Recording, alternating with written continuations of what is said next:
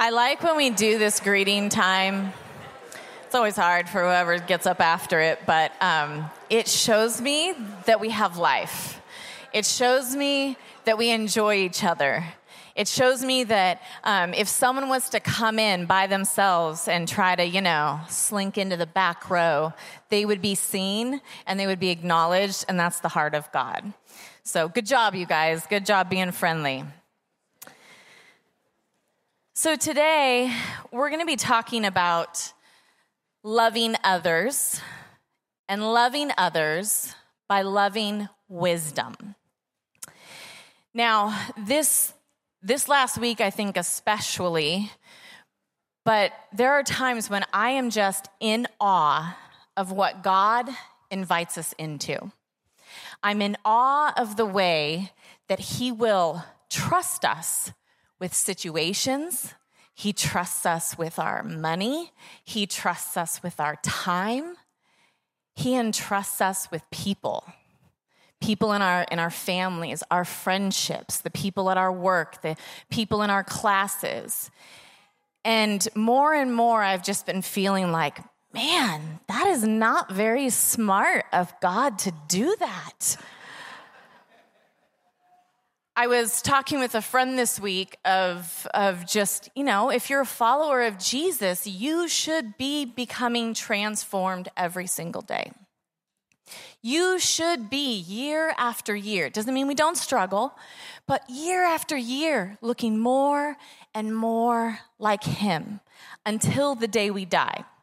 And then talking about that, though, made me realize just how far I have personally come or how far Pete has come. Because we used to joke around like, why would God entrust us with leading all of you? And so I was thinking of, of being a young adult and just some of the really dumb things we did, the really immature things we did.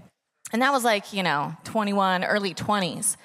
Then I started thinking back to our 30s and I was remembering how, man, we were trying to walk in wisdom and maturity, but we were really judgmental. We probably had a ton of pride in our hearts. And I just became grateful. I became grateful because we loved God. I know we loved God back then, and we were doing our best. But man, we were immature and we were unloving or prideful at times. But I thank God that He loves us to maturity. He loves us through transformation. And I will talk sometimes with people when we're talking maybe about marriage, and Pete and I, it's a good thing to have no shame. No shame. No shame that whenever we are struggling, we would go to somebody and say, Help us. We would call someone late at night we don't want to go to bed mad, but we can't figure this out. And they're like, I think you guys could just go to bed, but we'll meet with you tomorrow. but we had no shame in, in going to people and asking for help. And so I, I was thinking about that, that, you know, God's grace, His love is there for us, but how we respond to His grace that He lavishes on us matters. It's just a testament to me to think of how God doesn't give up on us when others do. Because if you knew Pete and I 20 years ago, you would never in a million years think God's going to trust them with leading his sons and daughters. But we should always be growing in our love for God. We should always be growing in maturity and wisdom. Always be growing in our love for others. So at City Harvest, you've probably been hearing this a lot lately, but our desire, our vision is to become a people that live out our identity in Christ and our purposes in Christ. That doesn't mean we just discover our identity or we just discover our purpose. That doesn't mean we just talk about it. This is who I am in Christ. This is who He made me to be. We don't just talk about these are the things He's called me to do we walk it out every day. The more he shows us, the more we walk out. The more he shows us, the more we obey. The more he shows us, the more we live it out. And we do this by being with God. We do this with going with Jesus on mission. We do this daily by walking by the Spirit. And we do this by loving others. So, how do we love others? We love others the way the Father has loved us, radically and wholeheartedly. So, knowing that God loves you is the starting point. But Jesus said that all of Scripture could be summed up in two things loving Him with all of our heart, all of our soul, all of our mind, and loving others, loving our neighbors as ourselves. And I thought it was great the way last week Bob had his table up here in his chair for his illustration, and he kind of pokes some holes really humorously in this idea that how we have a relationship with God is just us in our favorite chair, with our candle lit, with our warm cup of coffee or tea, and with our journal open, just waiting, you know, and with the Bible open and reading it, and just waiting for God to give us a download, waiting for God to give us a revelation so we can, you know, feel spiritual. And he said, it's not, you know, doing those things is not bad. He does all those things. But we aren't just supposed to love God and have our devotions with God and have our quiet time with God. That's the easier part. That's where it starts. But loving others like the Father has loved us, that is what is supposed to define Christianity. That is what is supposed to mark us as followers of Jesus our love for one another. That's the hard part. Can I get an amen? So, how are wisdom and loving others connected? And I just want to start by reading in one of my very favorite books of the Bible. If I ever just need, you know, a little slap upside the head, I go straight to James. So go ahead and open your Bibles to James, or if you have the you know Bible app on your phone, it doesn't really matter what version you have. There's one version up here on the screen, and I'm actually going to be reading another one. So um, just turn to James three.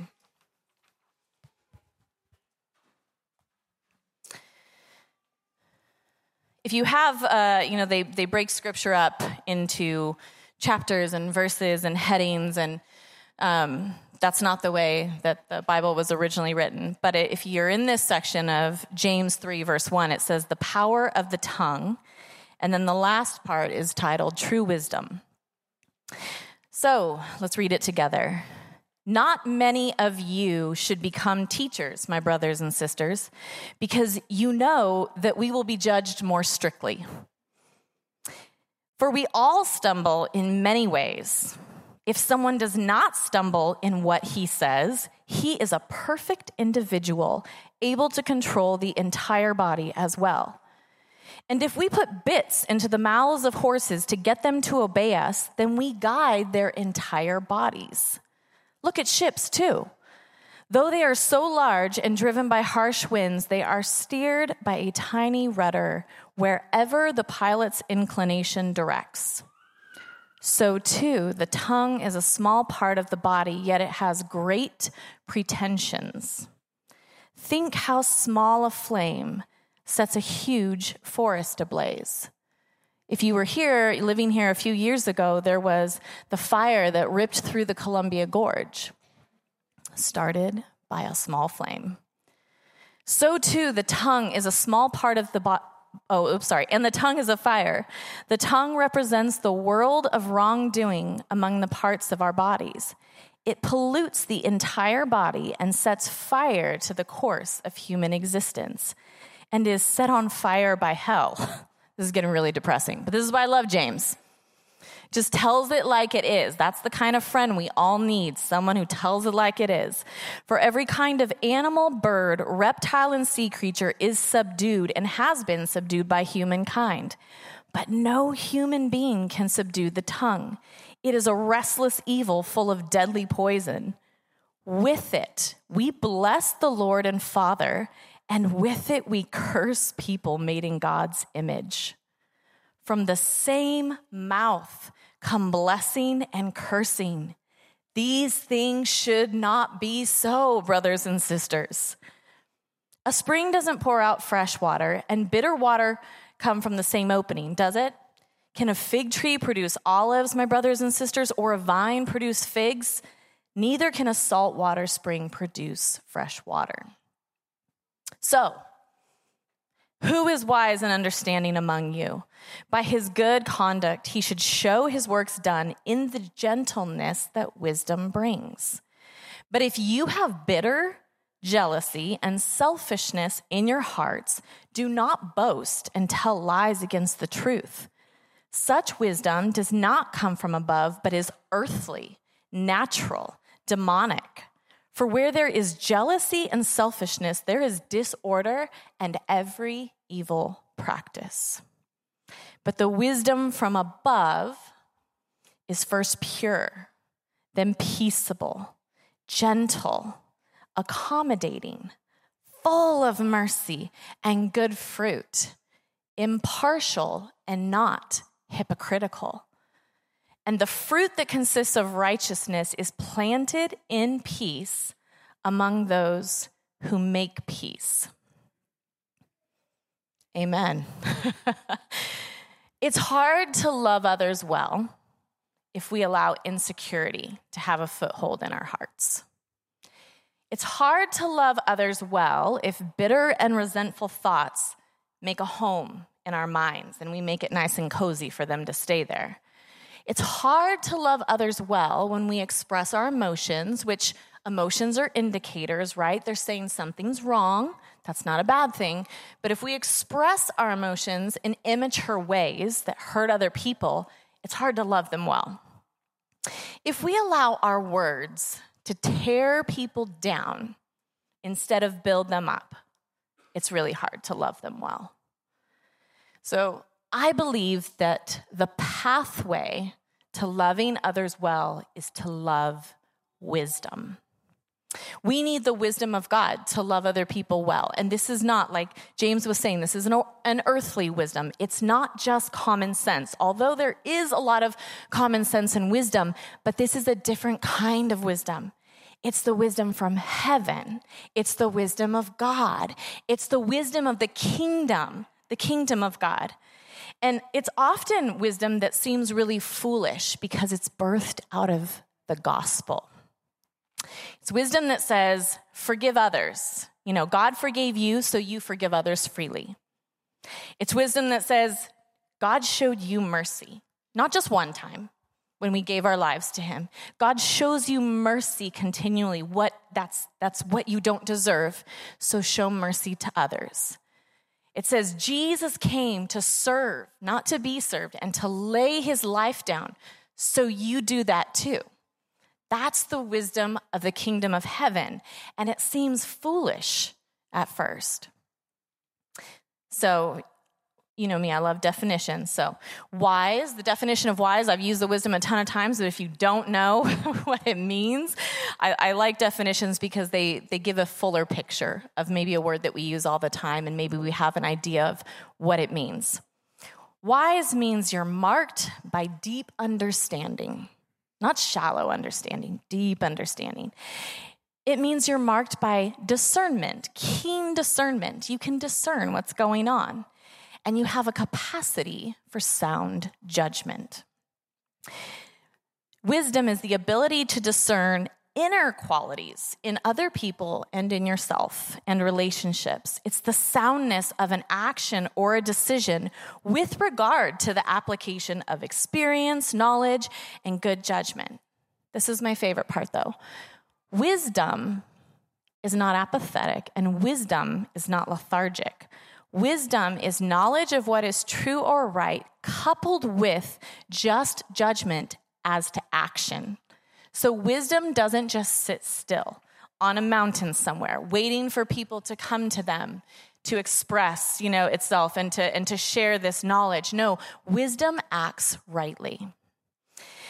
In the Bible, there's, there's a lot that the Bible has to say about wisdom, but maybe one of the most well known stories is of King Solomon.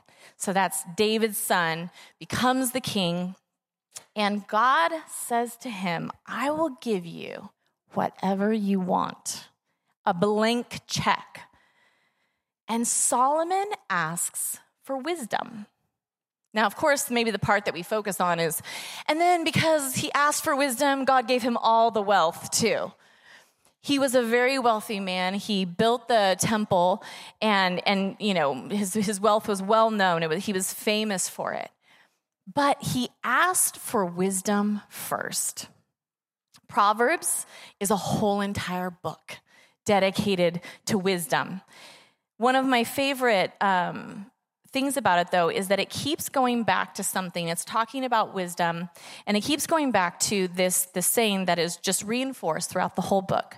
The fear of the Lord is the beginning of knowledge, but fools despise wisdom and instruction. Now, in Proverbs 9, it talks about these two banquets, these two tables that we are all invited to. They both, there's one for wisdom, a banquet for wisdom, a table for wisdom, and a banquet for folly. And we're all invited to both.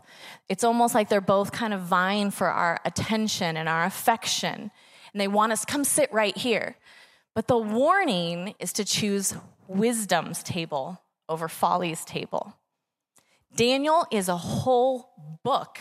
There's a lot of revelation and prophecy in there. A whole book, though, that really really hits home the point that if we have wisdom, God's wisdom, the wisdom of heaven, He will put us in places of influence that actually give us a place to speak wisdom to people who don't even know God. And then the letters to the churches at the end of the New Testament, there's a lot of contrast between the wisdom of God and the wisdom of the world. But one of the things that I think is so exciting is that the Bible says again and again ask for wisdom. Get wisdom. Ask for it, get it at any cost. And when you ask, God will give it to you. So if we go back to James in James uh, chapter 1, 2 through 8, he says, Consider it pure joy, my brothers and sisters, whenever you face trials of many kinds. There's James just slapping us upside the head again. Because you know, hopefully you know, that the testing of your faith produces perseverance. Let perseverance finish its work so that you may be mature and complete, not lacking anything. So many times we do this. We're in the hot, we're in the fire, we're in the hot seat, we're in a trial, we're in a temptation, and we're like, take it away, God, take it away. And he's like, persevere because I'm trying to work maturity in you. Stay still because I'm trying to make sure that you're complete through this process, that you're not lacking anything. Then, verse five if any of you lacks wisdom, you should ask God, who gives generously to all without finding fault, and it will be given to you. But when you ask, you must believe and not doubt. I've heard this scripture used a lot of times, you know, in relation to when God or, or Jesus told his disciples to ask for things and it would be given to them. But here he's talking about wisdom. But when you ask, you must believe and not doubt, because the one who doubts is like a wave of the sea blown and tossed by the wind. That person should not expect to receive anything from the Lord. Such a person is double minded and unstable in all they do. Thank you, James. we appreciate your bluntness. So, when we ask God for wisdom, let's believe that He's going to give it to us generously. But it starts with asking. So, I have some really practical principles in how to love others and how to do it in a way that uses the wisdom of heaven, not earthly wisdom.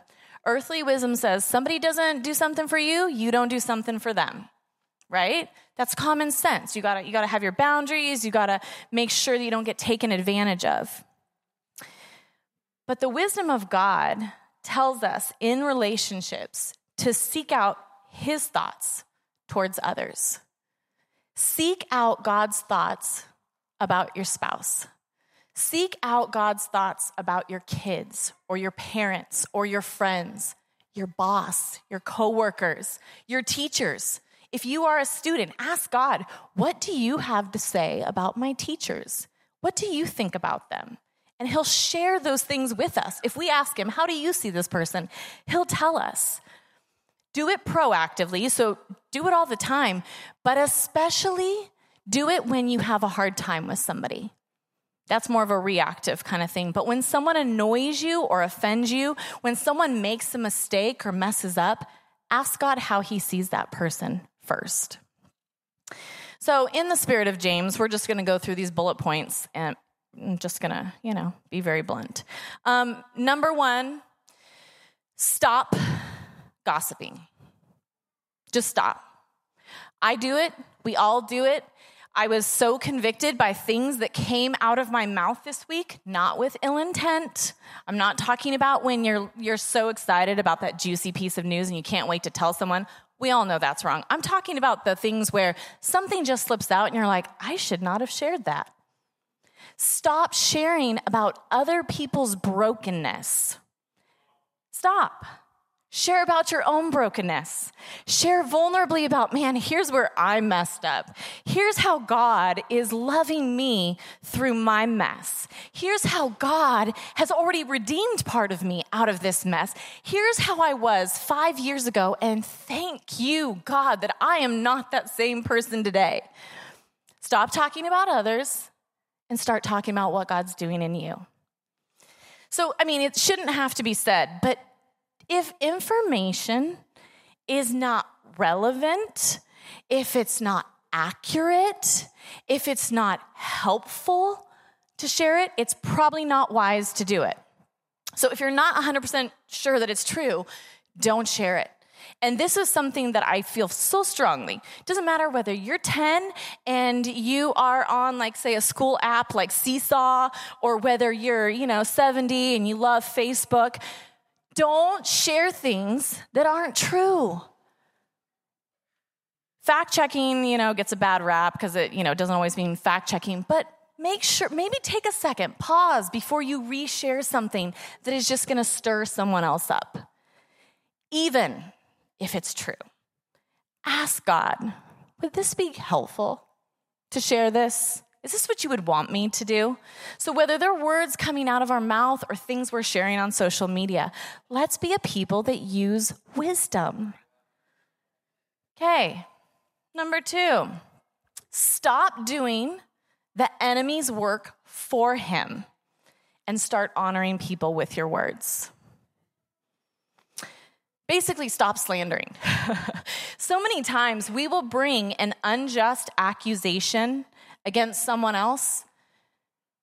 And in that moment, one of the enemy's names, the devil's names, is the accuser. He loves to accuse. That is his nature. He loves to accuse us when we mess up. What? Why did you even try that? Didn't you know you were going to fail? Why did you think that this situation would be any different than all the other times? You know you're rejected. Why would you try to have a relationship with that person? Why would you try to start that business? The enemy loves to accuse us. It's what he does. But sometimes we do his work for him. And we, with our mouths, will accuse others. Now, it's okay to be honest about people's imperfections. So if someone comes to me and they're like, I text, this is one I get all the time family members, friends, everybody. I texted Pete, still waiting to hear back from him. Maybe you tell your husband, yeah. Maybe you tell your husband to get back to me. I'm like, well, when he starts getting back to me, then I'll let him know that he needs to get back to you. I'm not very good at always texting people back either. Be honest about people's imperfections, but know that you can still honor them as you acknowledge that they're not perfect. So if someone comes to me and they have a, an issue with somebody and they're like, this person is doing this, I'm like, mm, I know they're not very good at that. But you know what? I know them better than you and I know where their heart is at. Can I share with you what kind of maybe miscommunication I think is going on?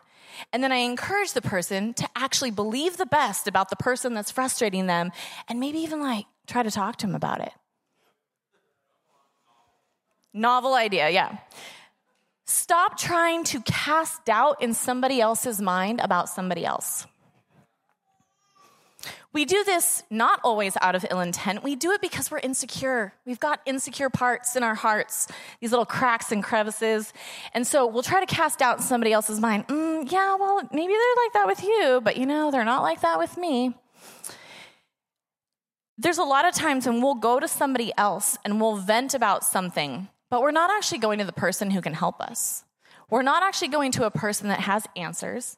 And we're not actually going to a person who's going to send us to God and send us back to that other person.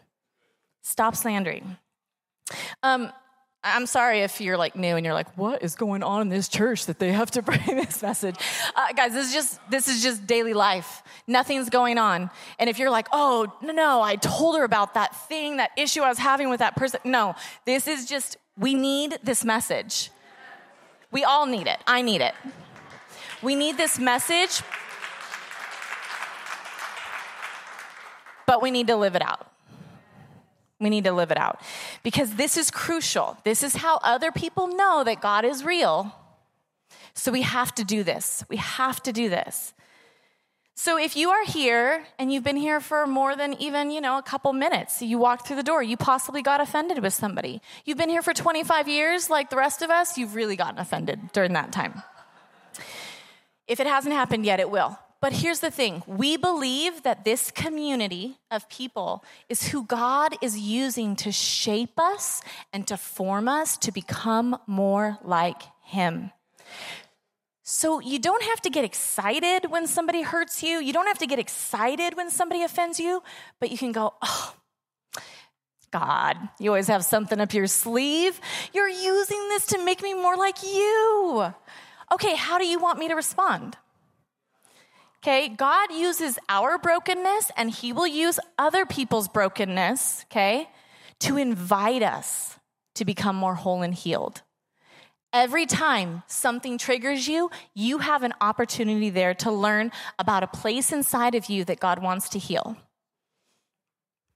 So, when, not if, when you might be in this place right now, when you carry an offense against somebody else, when you have judgment in your heart towards somebody else, there's some really practical things you can do. Number one is first vent to God. Once again, really novel idea there. God, I'm so frustrated with this person. I just don't understand. That, that interaction left me really kind of confused. I mean, I don't know what their motive was. And you vomit. God can handle your emotional vomit. Other people might not be able to but God can. Vomit, okay? Emotional vomit. Get it all out and then say, okay, God. So, what's the truth? What are the lies that I'm believing? What are the things going on inside of me?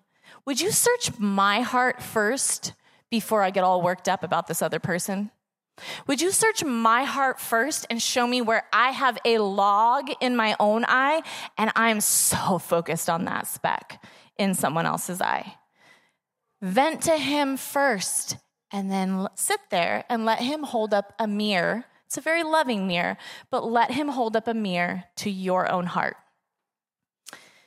A lot of that is just sometimes identifying the emotions that come up with the offense. If you've done counseling, you know that's what so much of it is. What did you feel? Can you even identify what you were feeling in that situation? And I feel like they're a jerk. Nope, that's not a feeling. A feeling is I felt rejected, or I felt invalidated, or I felt betrayed, not I feel like they're a jerk. Okay. Then you've let God search your heart. You've emotionally vomited all over him, and he's cleaning you up and cleaning himself up, and, and you feel kind of good. And then you ask God if you should talk to the person. That's a huge one, guys. How you should talk to the person, when you should talk to the person. I know this is so hard. You're like, well, can we just get to the part where I get to be mad at the person? No, because there are times when God will deal with something in your own heart, and you are not supposed to go to that other person. You are not supposed to go to them and say, You know, I was so offended with you, but God told me to forgive you. And I just want you to know you're forgiven. You feel so good about yourself. And now that other person's like, I didn't even know I did anything wrong. And oh, how, how gracious and noble of you to forgive me. Like sometimes God just wants you to deal with it in your own heart. Never mention it to the person, bridge under the water. But often God will lead you to repent. He will lead you to, to repent for the sin in your own heart. And then he might ask you to have a conversation with somebody. Now, the goal of any conversation is not to tell them you've forgiven them, and it is not to get them to know how wrong they are. The goal of a conversation would be redemption. This is why, when someone has really hurt you or abused you, you can forgive them and you never have to talk to them again. Maybe you might, but you don't have to let them back into your life if they aren't trustworthy. But forgiveness is a heart issue. And so, if God actually leads you to go talk to somebody, the, the part that we should be focusing on is the redemption of a like a lost or a missed connection point. Ask God, this is huge, to show you how He sees the person and to pray for their blessing. Ask that before you ever go to them. Then, if the Holy Spirit leads you to directly talk to the person and you have done all that work, go ahead and talk to them. Ask God for insight as you're talking to them. And then when it's over, pray for their blessing again.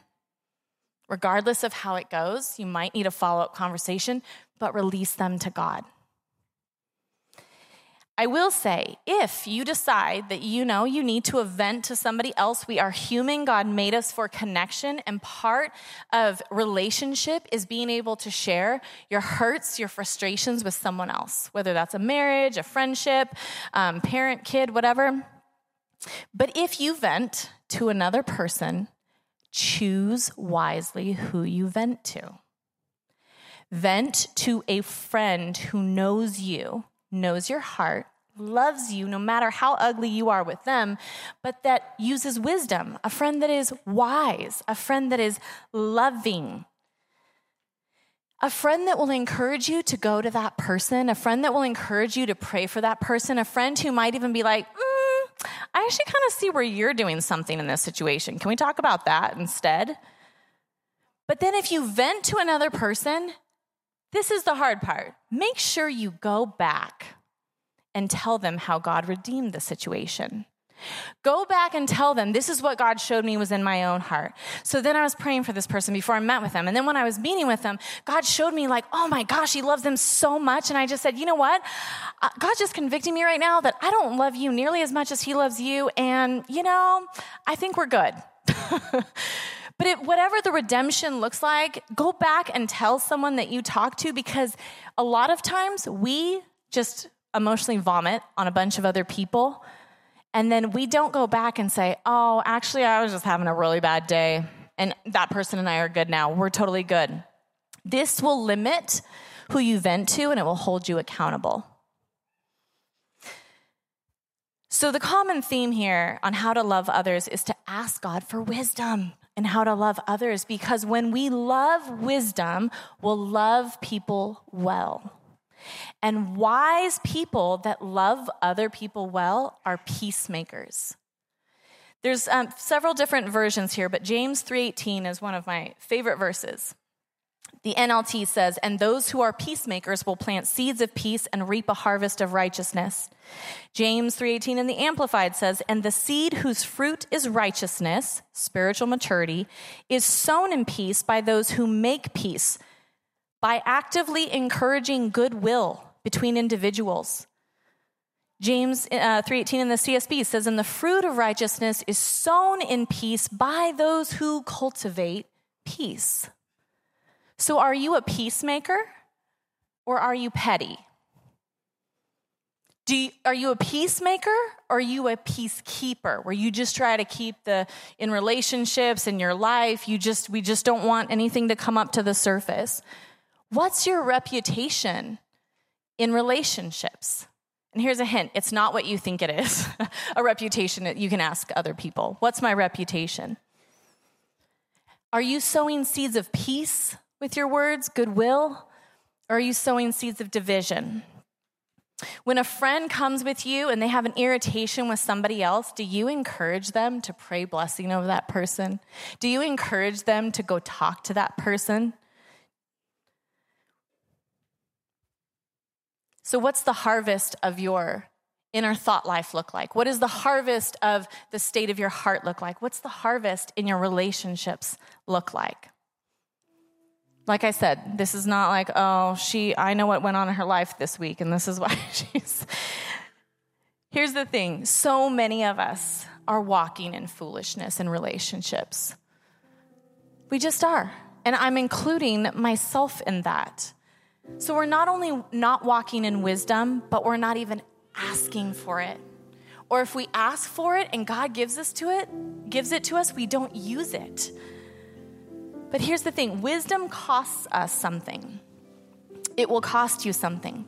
Because if you want wisdom, and Proverbs tells us, get wisdom at any cost. If you want wisdom, you have to give up pride. It's not really a fair trade in a lot of ways because these are things we hold so dearly, but wisdom is something of great value. So it's not fair that we have to lay down our pride and God would give us something so great. We have to give up our selfishness. We have to give up our insecurity. We have to give up our jealousy. We have to give up envy. Sometimes, a lot of times with wisdom, we have to give up our own goals and ambitions. And as we lay those things down, God's like, You asked for it. I can tell you mean it. You're not double minded. You're willing to lay all those things down. Here is wisdom for your situation. Here is wisdom from heaven. I want to say before we, we end here don't wait until you're old to gain wisdom. This is not a message for the gray haired ones in here. Do not wait to get wisdom because there are a lot of really foolish old people. And there are a lot of incredibly wise young people. The reason you don't wait to get wisdom until you're older is we don't know how much time we have. And I was just feeling this so strongly. We don't know how much time we have left to live on this earth. Psalm 90 12 says, Teach us to number our days carefully so that we may develop wisdom in our hearts. When we have the end in mind, we can work our way back and we can ask God for wisdom on how to live each day. What do we need to do today? Pete and I talk about death a lot. I actually, I, I, feel bad, but sometimes I'm like, I enjoy going to funerals more than I enjoy going to weddings sometimes. Please still invite me to your weddings. But there is something about seeing the impact that someone had on people's lives. So, what do you want said about you at your funeral? I want people to say that I loved God well. Yes, she loved Jesus. That was awesome. I want them to say, too, though, I loved people well. And not just my people in my circle, not just my family, people, all the people. This, this last week, I was listening to a podcast about an author who wrote out his own eulogy, which typically eulogies are, you know, they did this, and it talks about all your accomplishments. He wrote out his own, meaning what he would want people to say about him when he dies, and he reads it every morning because it helps him make choices that day that reflect who he hopes to be when he dies. What do you want your legacy to be? Sorry, we went from like James slapping aside the head to death, but here's where we are. What do you want people to say about you? Will they remember how well you loved? Will they say that your life was marked with wisdom?